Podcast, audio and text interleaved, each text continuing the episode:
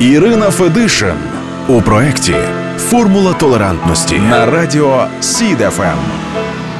Реальність, на яку не можна закривати очі. Дівчатка у дитинстві найчастіше мріють бути моделями, щоб під софіти, під музику, оплески захопленої публіки красиво йти по подіуму. А я? А я мріяла просто піти, зробити бодай кілька кроків самостійно.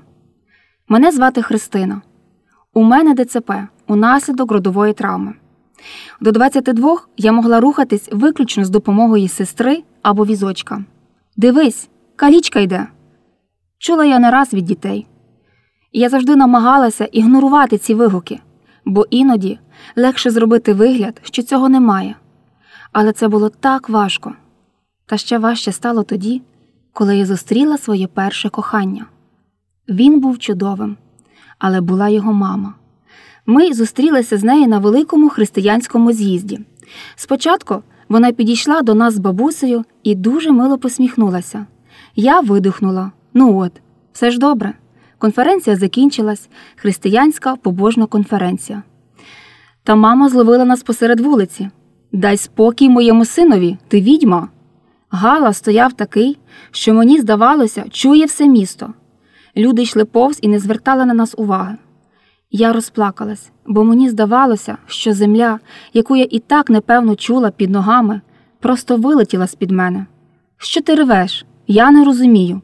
Ти чуєш, що я тобі кажу? Лиши мого сина в спокої. Коли ми поверталися додому, я плакала всю ніч.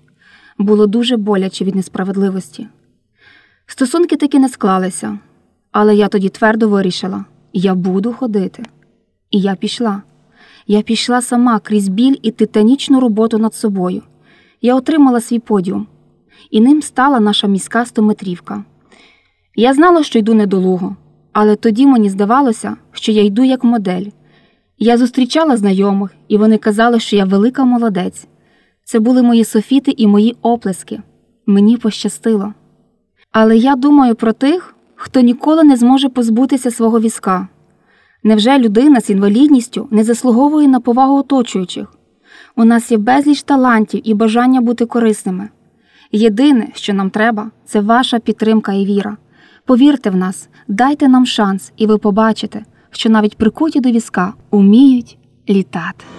Формула толерантності на радіо СІД FM.